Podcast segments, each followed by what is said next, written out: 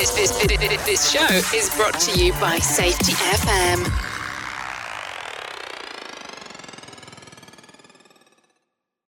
Warning the following broadcast contains adult language, adult content, frank safety discussions, and stories that might sound unbelievable. But believe me, every one of those stories is true. We didn't start the safety war, but we are going to fight to win it. For our families, for our communities, for our workplaces, and for our lives. From the Sunshine State, or in Orlando, Florida, this is Safety Wars for Wednesday, September 27, 2023. Spent today to, with spent today with Todd Conklin and Jay Allen and like 60 other people in the Todd Conklin's uh, conference here, whatever we're calling it, on human and organizational performance. We found uh, no uh, kindred spirits all over the place here, and we also reaffirm what we've been doing here discussing human and organizational performance. Uh, I had a client today go and call me up and say, "Hey, uh, Jimmy, uh, I heard you're down there in Florida. Why don't you come back here and tell us exactly what went on there with the uh, uh, with the uh, human organizational performance? We're really interested in hearing about this whole thing, and you know." So we're, we're already paying. This is already paying off for me being here, and there was a radio talk show host, I'm not going to mention the name, for many years. He's someone you've heard of. Uh, often controversial. A lot of people try to repeat what he tried to do. Can't do it. There's only one of him. They're just like there's only one of you and one of me. And he said, if you want to be an effective speaker, if you want to be an effective communicator, if you want to be effective at what you do, you have to try to talk to people about what they already know in their heart and try to articulate that. And that exactly is what human organizational performance is, at least to me, is to actually go out there and articulate and it articulates what it is for you in your heart. We all know uh, the other world, all right, behavior based safety. Now, again, I'm not going to belabor the point here, say it's garbage, it's this and that. Uh, that's not true there are some useful tools in that. But often what happens is it morphs into uh, something else once attorneys and uh, human resource people often get involved with it and then, then misunderstanding certain companies and everything else. So you need to really uh, study the whole thing, and most companies are going to end up being partially HOP, partially behavior based safety. And that's just the way it is, and that's okay. You have to meet people where they are. But if you're real, if you're willing to take a little bit of a chance. It really isn't a chance because it works. Give us a call, 845 269 5772, and you too can know about human and organizational performance. Uh, we'll get more on that in a little bit. So, this is uh, our topic tonight. You're going to say, Jim, why are we doing this topic tonight? In case you hadn't heard, you know, again, I've been in conferences and traveling all week. Uh, Donald Trump, former President Donald Trump, had some legal issues this week, all different types of stuff going on. And the call has been, hey, resign on both sides. And I'm not going to give an opinion here. Uh, people who know me know my opinion. I don't normally share it on the air here with this. Uh, so we're going to approach my discussion here on this as part of Disaster Response Month because a lot of people out there are very upset on both sides of this issue, regardless of where it is. And part of, uh, uh, well, we'll just call it a psychological disaster of some sort. I'm sure uh, the safety mystic uh, Jay Allen and Todd Conklin, both safety mystics, will probably have a different word for it, but it's causing a lot, uh, a psychological emergency here for a lot of people. And uh, as everyone knows, uh, if you've been a long time listener here, right, we're up to like 275 episodes. And no, I, I was doing stuff on YouTube and everything before that. Uh, I had a former life here. I had a life in politics, a political animal. It all started back when I was around eight or nine years old, maybe a little bit younger, maybe a little bit older, my parents listened to that powerhouse station out of New York City, WWOR Radio 710, and then in like 82, uh, WABC Radio, I think it was 82 or 83, they turned from a uh, uh, music radio format to a talk radio format. And a little bit of trivia here. What happened was, how did this all come out? Now, some people say, well, was the end of what the government had was the uh, the uh, fairness doctrine, right? That's what gave rise to all this conservative talk radio and everything else, and talk radio in general. But it wasn't that. Uh, 1980, a little bit of trivia for you here. Uh, we had, uh, there used to be a singer, uh, an entertainer, John Lennon, right? Member of the Beatles. He had uh, passed away, I believe, at the end of 1980. Uh, he was assassinated, for want of a better word. Whether it's assassination or murder, no matter what, he ended up dying. And you had a lot of the radio stations there, including WABC and some others. There were others. That so, well, we're going to open up the phone lines here. We're going to take calls about John Lennon. And I'm sure it happened in other cities as well. And what what did they find out? People were willing to call a radio station. All right, which they already knew. You had Rambling with Gambling uh, on from the 1920s in that area, and they started to say, and then they realized, holy wow, we're making some money. We got higher viewership, and then shortly thereafter is when all these stations made the change on the AM dial from music radio right? It's kind of hard listening to when you think about it. Uh, listening to music on AM radio, the fidelity really isn't there. But uh, it's a little bit of a nostalgia for me when I hear music on AM radio. Uh, and uh, all this talk radio came on. You didn't don't need good fidelity for that, and it was cheap and everything else. But one thing that these programs that you hear, whether they're on NPR, whether they're Pacifica Radio is another big one, any of your local stations, even uh, conservative, liberal, doesn't matter, and none of this stuff. Do they ever talk about how do you get someone on the ballot, and why is this relevant this week? There are calls for we're going to get this guy in, we're going to get this guy in. Democrats, we're here. No, RFK is no. He's going to go libertarian. He, no, he's looking for this, and we got to replace him with Gavin Newsom. We got to replace him Biden with this person, that person, Kamala Harris, the vice president. And on the Republican side, well, no, they're going to have a debate at 9 p.m. tonight uh, out in Simi Valley at the Reagan Library. Wonderful place to go if you're gonna uh, want to go to a nice museum. Go to Simi, regardless whether you think of Ronald Reagan go there. It's actually pretty nice there, especially. And if you're gonna go, go at sunset on a clear day. It's a beautiful sunset, and uh, and about an hour away, hour and a half away, you have Yorba where you have the Nixon Library. So often, what people will do is they'll go to the Nixon Library in the morning. Nice French garden out there and everything else. And when I visited there, we had uh, the former owner of that house, her grandmother, uh, the woman, the woman's granddaughter, uh, happened to be there. And her grandmother sold the house to the Nixon family to move into, and you had it there at the, on the grounds of the Nixon Library, nice French garden area. If you're into French gardens, you can look that up, Google it, and you know it's nice. But anyway, I digress. You hear, oh well, we got to get rid of Trump and replace him with this and this primary thing, and there's like a dozen freaking uh, uh, candidates. You get all this stuff out there and nobody ever explains, and maybe if you understood the process of selecting a political candidate for a ballot, whether it's on a pre- we're going to talk primary presidential, but it also applies to local levels, right? For whatever your local level uh, office is, if you're able to go, uh, how how does the process work?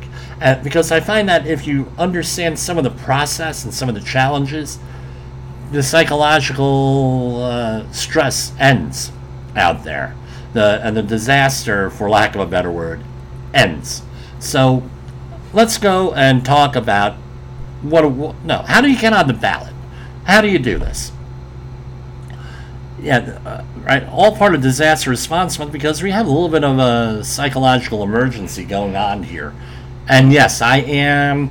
Uh, so I have a horrible internet connection here. So audio is going to be released this evening. The uh, video will be released once I get to a good internet connection somewhere, which is probably going to be uh, Sunday sometime. Well, you'll get nice videos. Hopefully, they'll be edited uh, here. Uh, okay, so let's talk about this. You have how many counties or county equivalents do you have in the United States? Do you think there is an answer to it? 3,143. All right. So potentially, you're going to have, whether it's Democrat or Republican, 3,143 county coordinators. Usually not paid. Some counties may have joint conventions, things of that nature. But essentially, you're running for president, you need 3,143 county coordinators. And along with that, you're probably going to need the same amount for assistant county coordinators. All right? Very important. You're going to need 50 state coordinators, and this is where the uh, party politics gets uh, into it. So, for example, the Democrats have, uh, I believe, 57. I might be wrong on that, but something like 57 uh, coordinators like that or uh, state not state coordinators, but you have Puerto Rico, you have American Samoa, you have Guam, you have uh, the Marshall Islands, you have uh, the Virgin Islands. Uh, all those right thrown in there. That, like that's up to 55. And there's probably a couple more. Like, I think the Democrats have Democrats abroad brings it up to 56, and a couple of others. So you need that money more right on that because those are the people and though the delegates that are elected in those states and their and those territories during their primaries, caucuses, whatever system they use, actually vote at the convention. Yes, the convention you see on TV, right? The Democratic and Republican convention. Republicans are under a similar system with that, where you have delegates from these other areas, little territories, things of that nature, that actually go in there and actually go and talk about uh, you know, how they're going to choose their candidate. And then they have like a roll call at the convention, and the roll call is like, you know, they just go through, everybody votes who the primary person uh, who won the primary, they their delegates vote, sort of like the electoral college system, which we'll talk about, and you have uh, in there with, uh, uh, you know, you have those people in there, so doing their thing. Now, what ends up happening here is this. Uh, they, they vote on who's that. Now, how do they vote? In the pure original form, they voted however the hell they wanted to vote. In the currents thing, sometimes they go with the popular vote on who uh, won the uh, primary election in that state when they had the primary election right? We'll talk about that in a minute. Or it might be something like that, and that's how we're uh, along those lines. And they vote for whoever they want. They have different schemes on who they're authorized to vote for, things of that nature. Uh, not the way it used to be. So there we go. We have 300. Three, so now, what else you have? You have assistant state coordinators. You have state coordinators, assistant state coordinators, accountants. Believe me, you need an army of accountants there. Attorneys in every state, at least one attorney in every state. Media people. You're going to need local media, you're going to need national media. This can be any number out there, but I'm just going to say around 50 because I'm figuring one for every state. And if you, pardon me, if you want to include the territories or anything like that, you can throw in some extra people in there thousands of volunteers and you need volunteer coordinators, which is what I was on the uh, the, mo- the, last campaign on the state level that I was involved with. Was I was the can- uh, the volunteer coordinator for that uh, campaign. So you have volunteers, you have to have volunteer coordinators, and you may have to have one volunteer coordinator in every region of a state or in every county. Right, big state like New York with all these counties, guess what? You're going to need a lot of people in there. Now, what happens is, and it was Phyllis Schlafly, and another controversial figure I'll quote here. And this is almost an exact quote. Uh, when I spoke to her, that the most powerful person in the United States, pol- politically, at least is her opinion, was the town committee person for either Republican or Democrat. So, how a local jurisdiction is set up is that you have uh, uh, uh, local people, right? That hey, that's your Democratic committee person, that's your Republican committee person, that's even Libertarian in some places, other parties, right? And they have what is called a count. This is how it works in New Jersey, at least. They have what is called a county convention, and this is where you need the county uh, coordinators for the presidential campaign. So they show up, they pick a pick a location, and depending on when the primary is, that's when they're going to have the convention.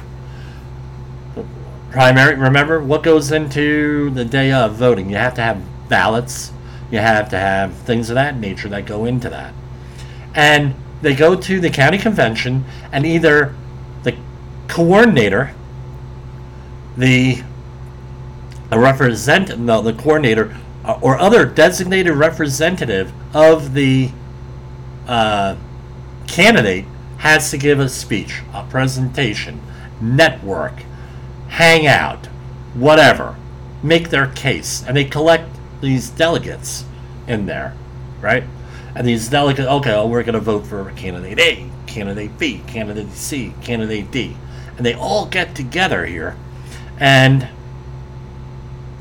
they say, well, and they then you have to get the endorsement of the party, the local party. Is it a requirement? No, but it's a very good idea because that usually dictates where you are on the ballot.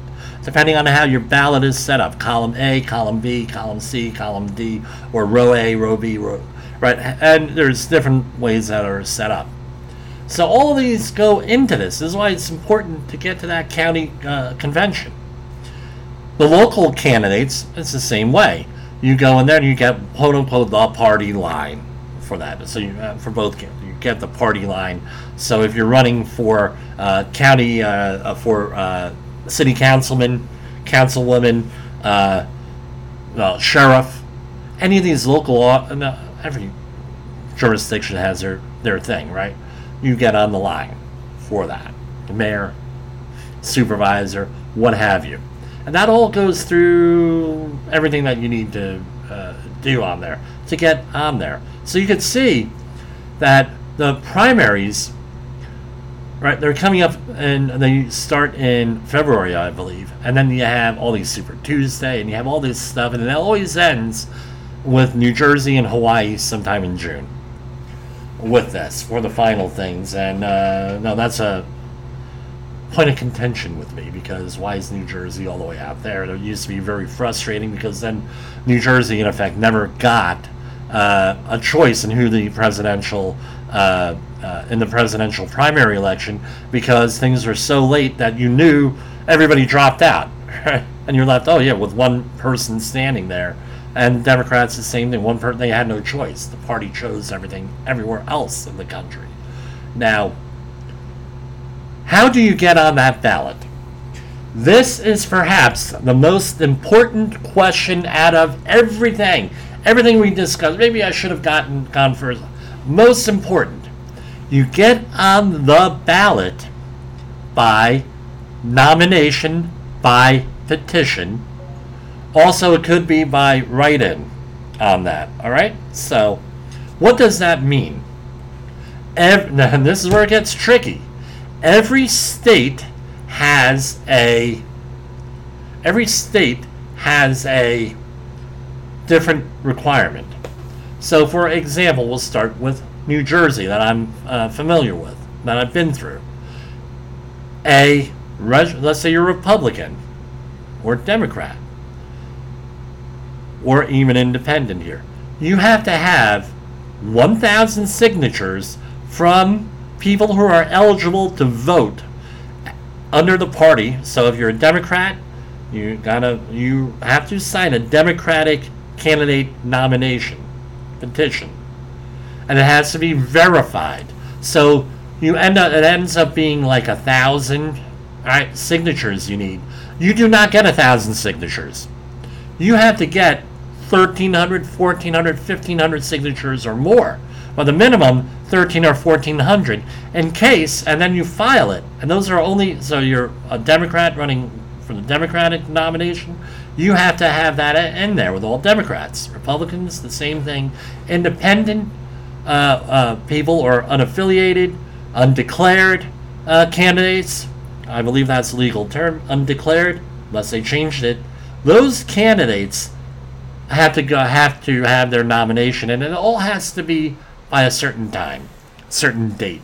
New Jersey sometime in March, but generally speaking, 45 to 60 days out from an election, all the nominate all the petitions have to be in. And why do you need to have more than what you think you need? Then you know the minimum. People get challenge them. People get all excited. They start, ah, yeah, I'll sign anything, or I'll do this, or I'll do. that. And they go there, and then guess what happens? They get rejected if things get challenged, and that happens all the time. I've seen that happen a couple of times. Oh yeah, I handed in uh, 1,050 uh, signatures. Well, guess what? Uh, 51 of them are no good, so you didn't, you're not on the ballot. Now, over the years, I saw some very well-known candidates on both the Republican and Democratic side that were not able to get the petition signatures. That means they did not make it on the ballot. So what's the advantage of being uh, right, right and then uh, they try to do a write-in can, campaign which 99.9% of the time goes nowhere on anything so okay let me uh, think here. You have to go uh, right so candidates will go out there. There's a reason why a lot of candidates want to run for president. It's called honorarium. Because now it goes it's vanity. It goes on your resume that you were a former presidential candidate. Now you get on to the news. Now you get on as a commentator and you get honorarium and you make money and everything is great and then you never leave that area. There i mean there are people out there right now that ran for president 25 years ago. They're still oh former presidential candidate.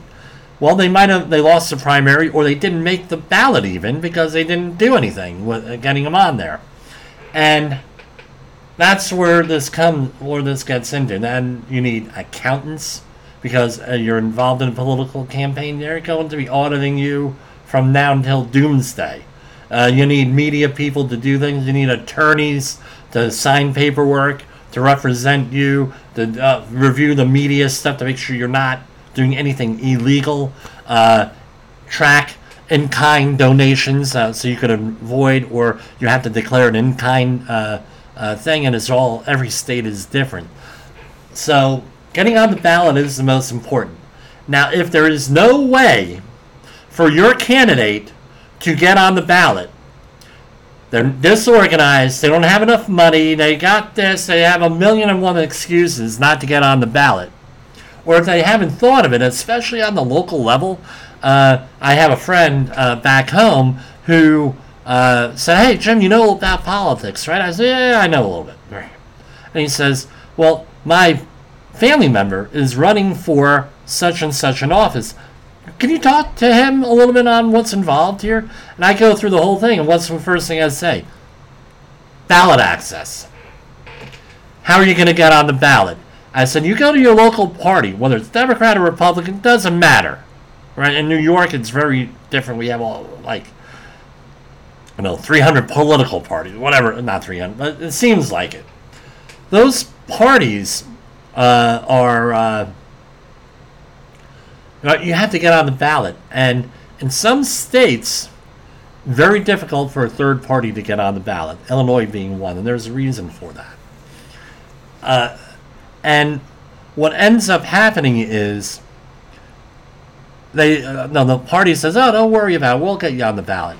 Don't ever if you hear that, don't trust a political party. Don't trust your people because your number one priority is to get on that ballot. It's before fundraising. It's before uh, media appearances. It's before talking, uh, setting up a, a, a website, a podcast, what have you. Your number one priority has got to be getting on that ballot. If you get involved in a political campaign, not as the candidate, but as a, a volunteer, first question Where's the ballot for me to sign? Where's that petition for me to sign to get on the ballot, to get this person on the ballot? And if they look at you dumbfounded, um, I don't know, I don't know, I'm not sure, blah, blah, blah. They look at you dumbfounded. Guess what? You pick up your stuff and say, have a nice day, and you walk out. You don't want to be part of an organization. They don't know what they're doing. Well, there are exceptions because some people get so PO'd on local pol- political issues that they uh, that they you know they'll muddle through and make mistakes, and oftentimes they'll win.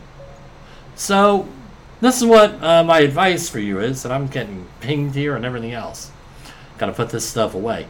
Uh, that's what what what it is. Now, let's say that uh, you get on the ballot and everything else.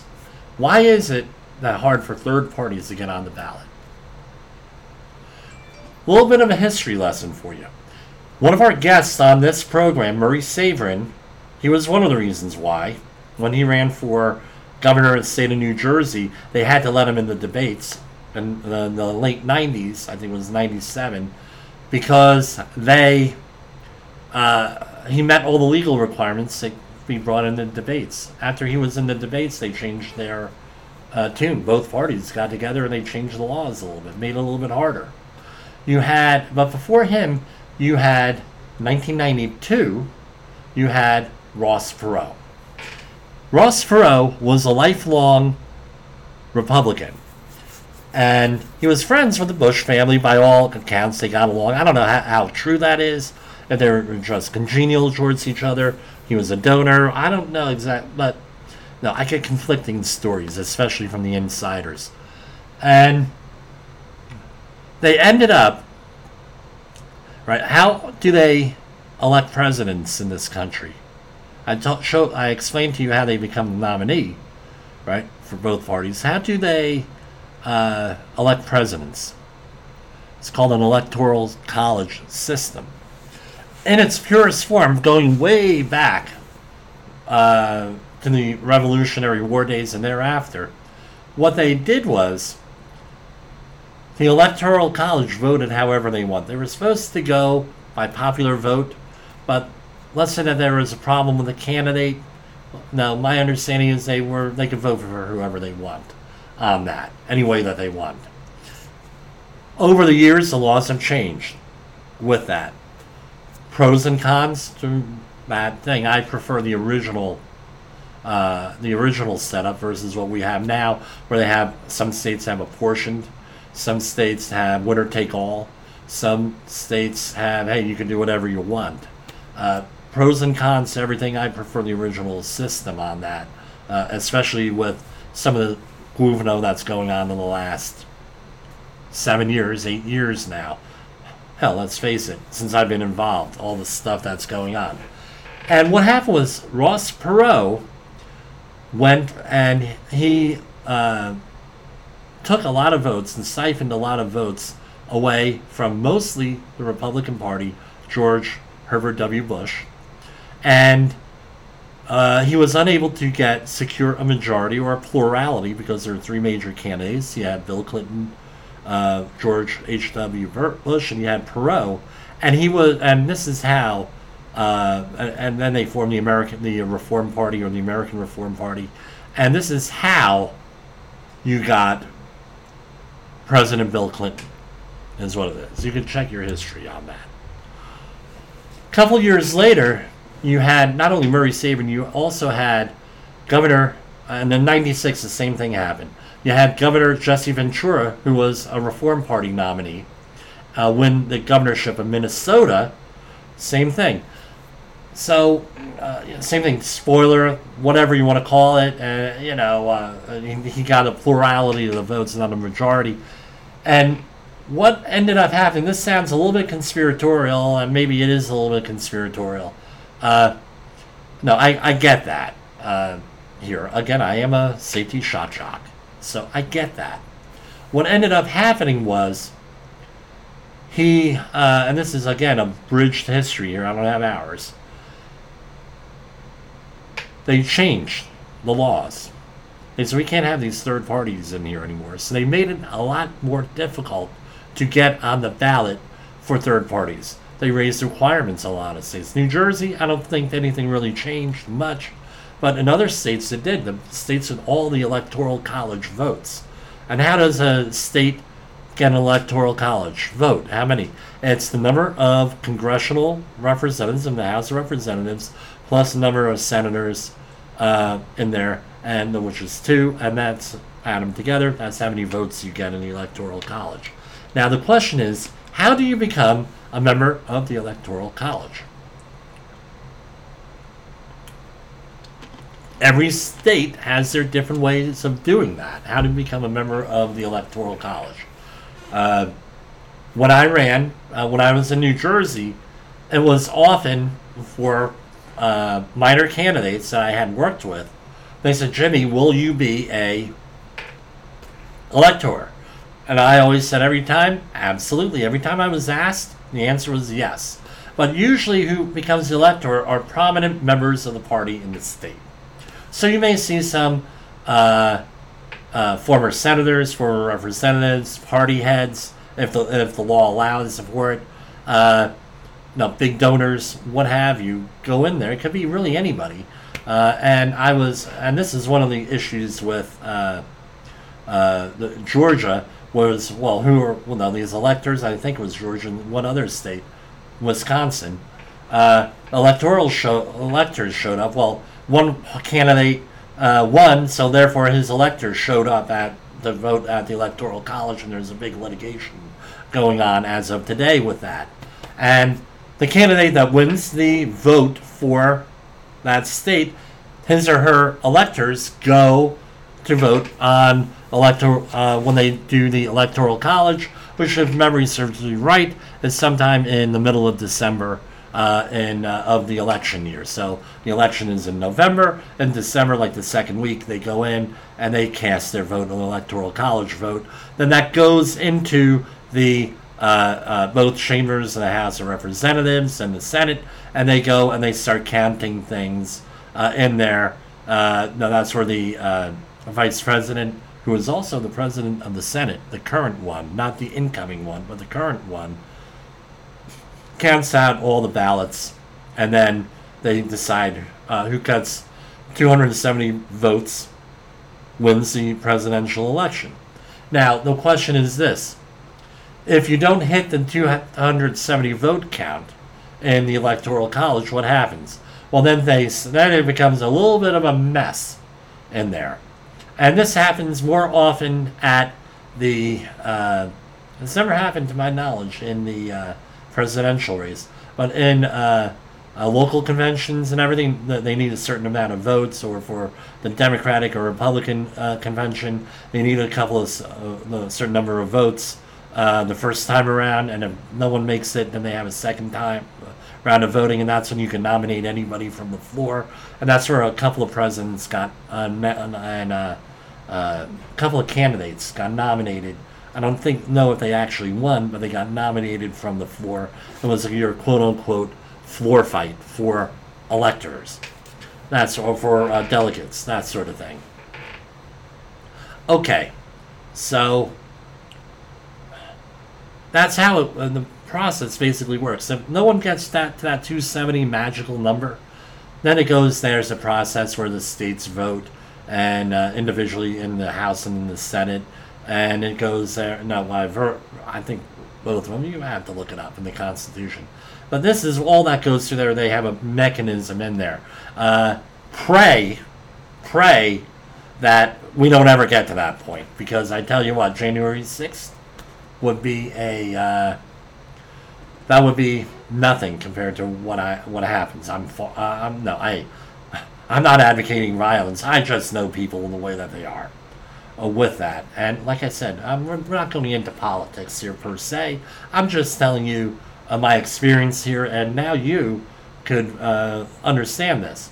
Uh, now, getting back to the original premise here, people are being jerked around really good.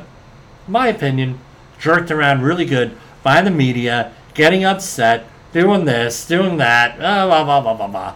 all with, uh, with, with everything with this. Oh, well, can't, uh, Trump should drop out. Okay, my question is this who's going to take his place, and can they get on the ballot?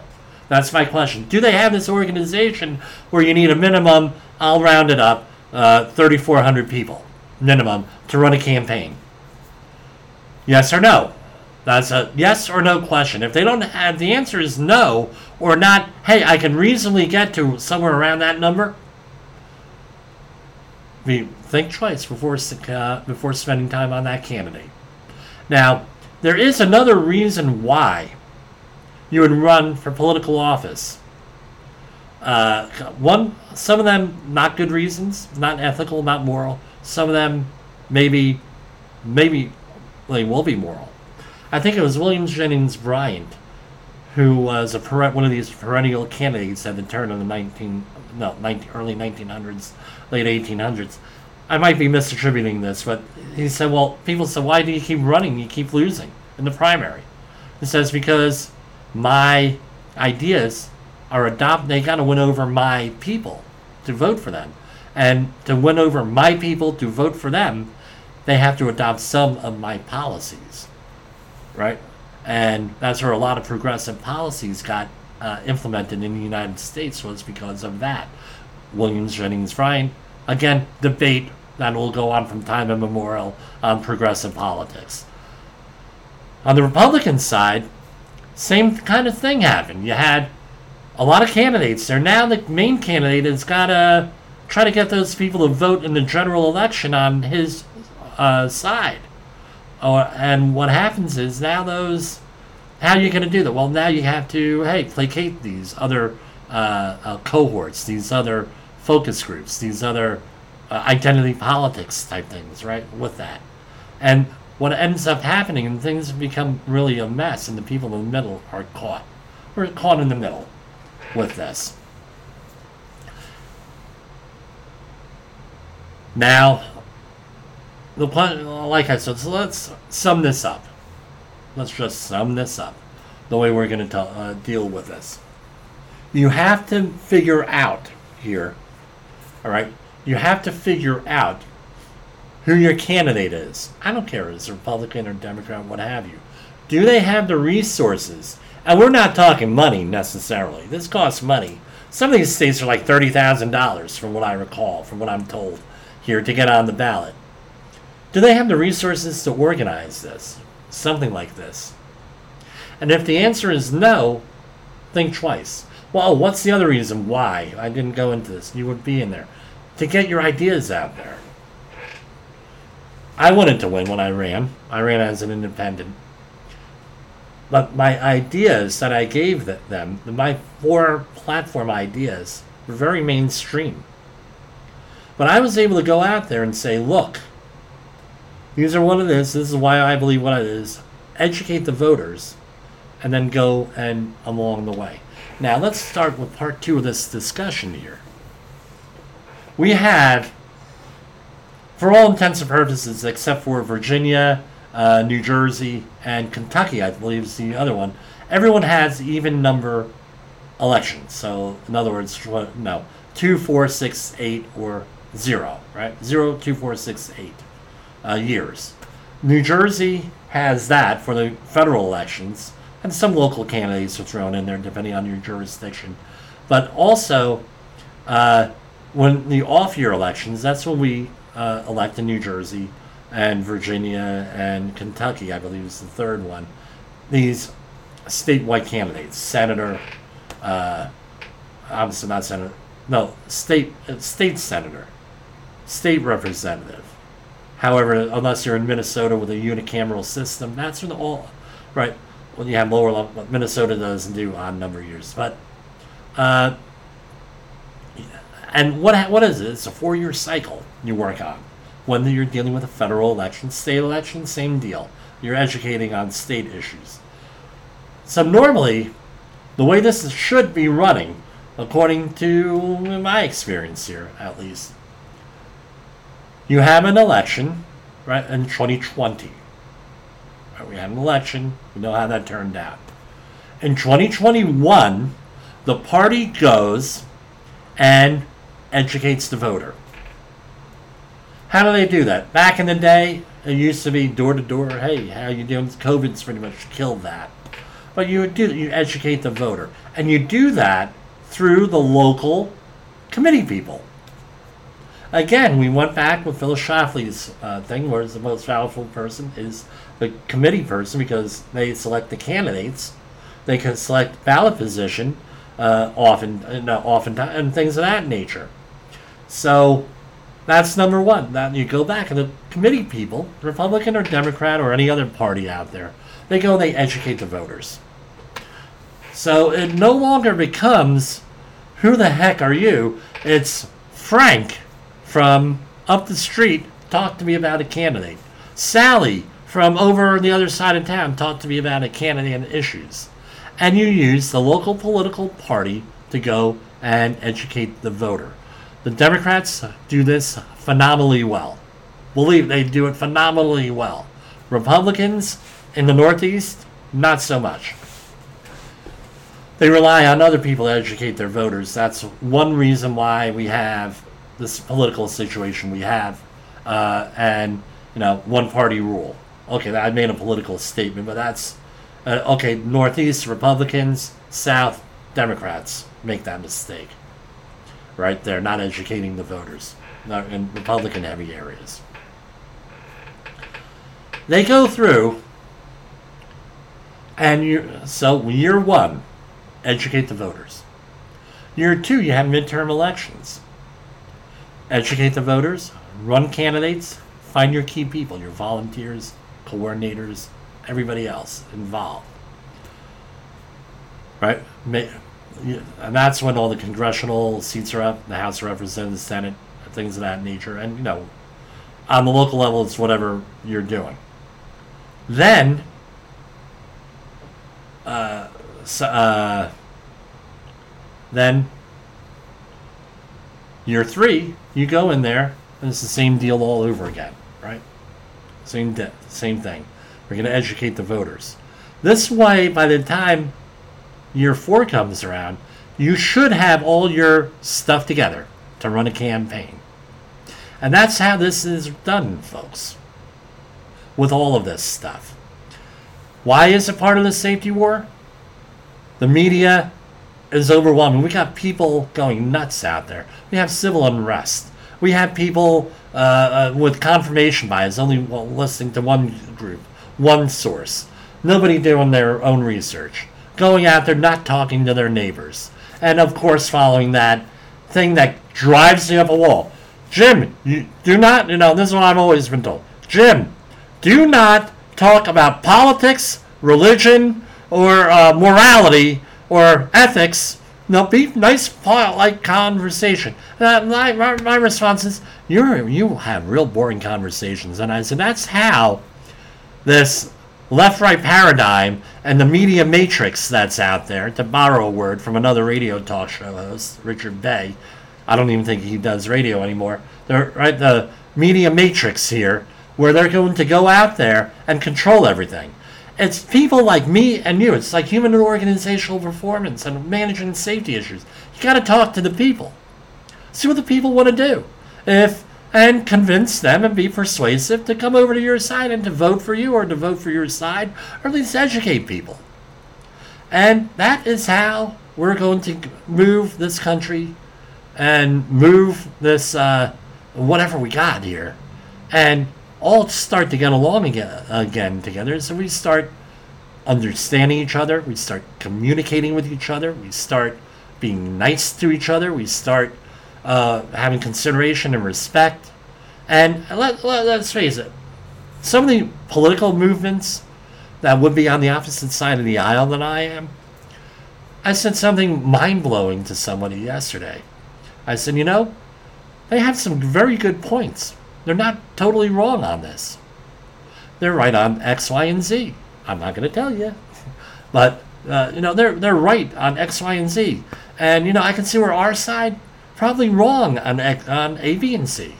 And now you get working together, and now guess what? You short circuit the whole system. And that's what I want to be part of. That's what I think you should be part of. Talking with your neighbor, getting along with your neighbor, understanding, empathy. All that goes into it. That's the uh, show for tonight. And we ran a little bit short here. We're at roughly uh, 45 minutes. I have to. We're right before airtime. I have to edit this uh, and add some stuff in because I'm not at home with my soundboard. For Safety Wars, this is Jim Posel. The views and opinions expressed on this podcast are those of the host and its guest and do not necessarily reflect the official policy or position of the company. Examples of analysis discussed within this podcast are only examples. They should not be utilized in the real world as the only solution available, as they are based only on very limited and dated open source information. Assumptions made within this analysis are not reflective of the position of the company. No part of this podcast may be reproduced, stored in a retrieval system, or transmitted in any form or by any means, mechanical, electronic, recording, or otherwise, without prior written permission of the creator of the podcast, Jay Allen.